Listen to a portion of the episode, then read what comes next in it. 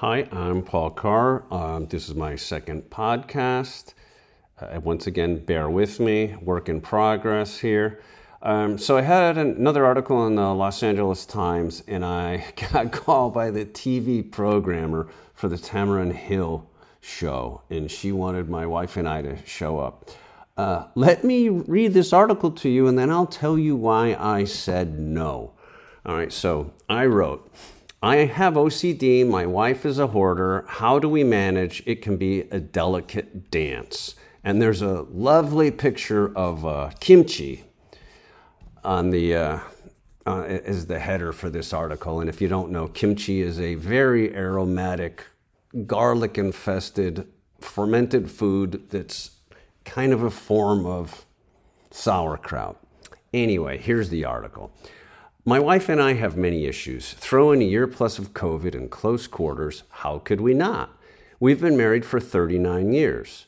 There are the cultural issues, since one of us is Korean and the other is, as she says, a fussy, have to line up everything, New England cheapskate. Oh, that would be me. Uh, cultural issues is a catch all for things like linguistic misunderstandings, food or alleged food substances, child rearing, time, the use of space, and how to answer questions. Then there are the big bugaboos we dance around. One of us has obsessive compulsive disorder, me, and the other suffers from compulsive buying. That's what I call it when cautious. When uncautious, hoarding. My OCD manifests itself through counting. For example, our shower has 984 bathroom tiles. We have 26 window panes in our house. There are 18 cracks in the driveway between the front door and the mailbox. We have 54 adobe bricks, four halves, in our fireplace. Friends sometimes ask, How did the two of you end up together? And how do you manage? The OC- well, the OCD and the hoarding behaviors were incremental developments for both of us, many years in the making. No indications for either of us in our early years. Our conditions remained unnoticed, yet accumulated like dust balls in a hard to reach corner. Perhaps the romance of youth turned a blind eye. However, sometimes her inclination to purchase and my need to calculate work in tandem. If she buys a lot of spatulas, I get to count them. By the way, at the moment there are 19. We also have 23 cutting boards. Yeah, I'm not making this up. If I dare ask about the preponderance of kitchen supplies, the number of spatulas or cutting boards, she simply replies, I need them for cooking. And truth be told, she is a fantastic four star cook. She easily has more than 200 pair of footwear. Then there are the jackets, belts, sweaters, cups, spoons, dishes, chopsticks. When a good friend of mine, a baker by trade, came by to visit, my wife mentioned that she had a new air fryer and she asked him, Would you like one? Sure, sure, he replied. She trundled off and less than a minute carried out a boxed air fryer for him. New, of course. But as she handed it over, she noticed a small, finger sized hole in the box. Oh, she declared, not happy. Would you like one without a hole in the box?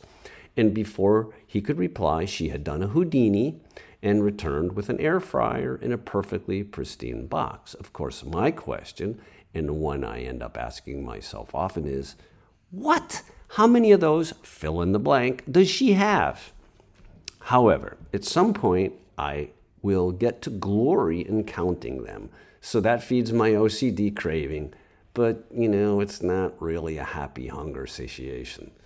Now and then, I, ampli- I amply complain that there are all kinds of food substances in containers, jars, bags, and whatnot in the refrigerator.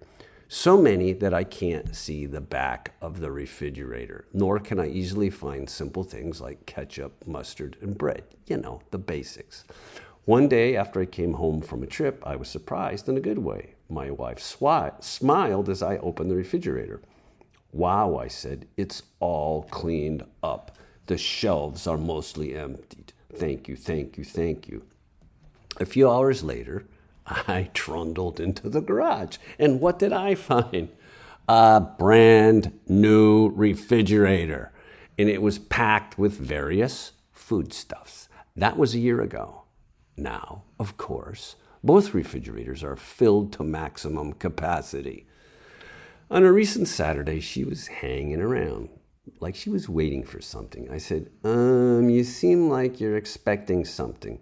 She gave me the deer in the headlights look and the no straight answer reply Yes, it is being delivered soon. It? She was having a kimchi refrigerator delivered. Yes, a refrigerator designed to meet the storage requirements and fermentation needs of kimchi.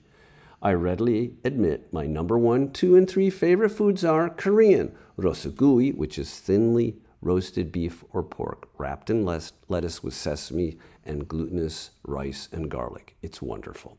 Samgyetang, chicken, ginseng, sweet rice, rice soup, magnificent.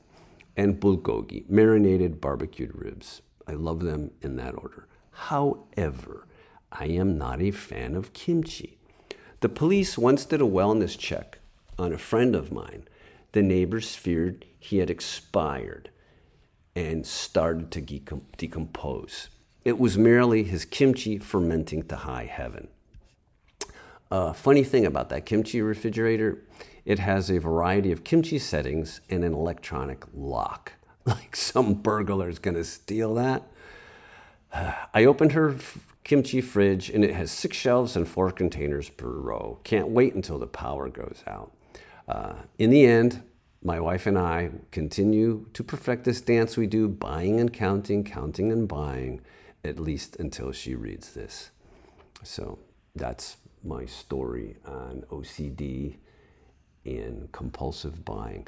So, anyway, so the uh, Tamara Hill show called me and they said, Oh, we're doing a special on couples that uh, are opposite and, and they get along. How do you do it? We'd like to have you come on TV and come to New York and we'll pay for this and pay for that and da da da. So I said, All right, let me get this straight. So, you're going to have a, a photo of me you're going to introduce me. There's going to be a, a byline underneath my ugly face, and it's going to say, Paul Carr, retired teacher, OCD. And then here's the killer part you're going to have a picture of my wife, and it's going to say, Jang Mira Carr, professor at Defense Language Institute of Korean, hoarder. he said, No, no, no, I can't do it. I want to, but I can't. I, I sleep on the couch often enough. That would be an, the eternal veto for any kind of marital nocturnal bliss for me. Um, so, anyway, sadly, I had to say no to that. Um, so, so, so there that is. Um, however, this, this did spark um, the editor at the LA Times asked me to do an article on the sriracha shortage. And that will be my next podcast. So, hope you liked it. Thank you very much. Adios.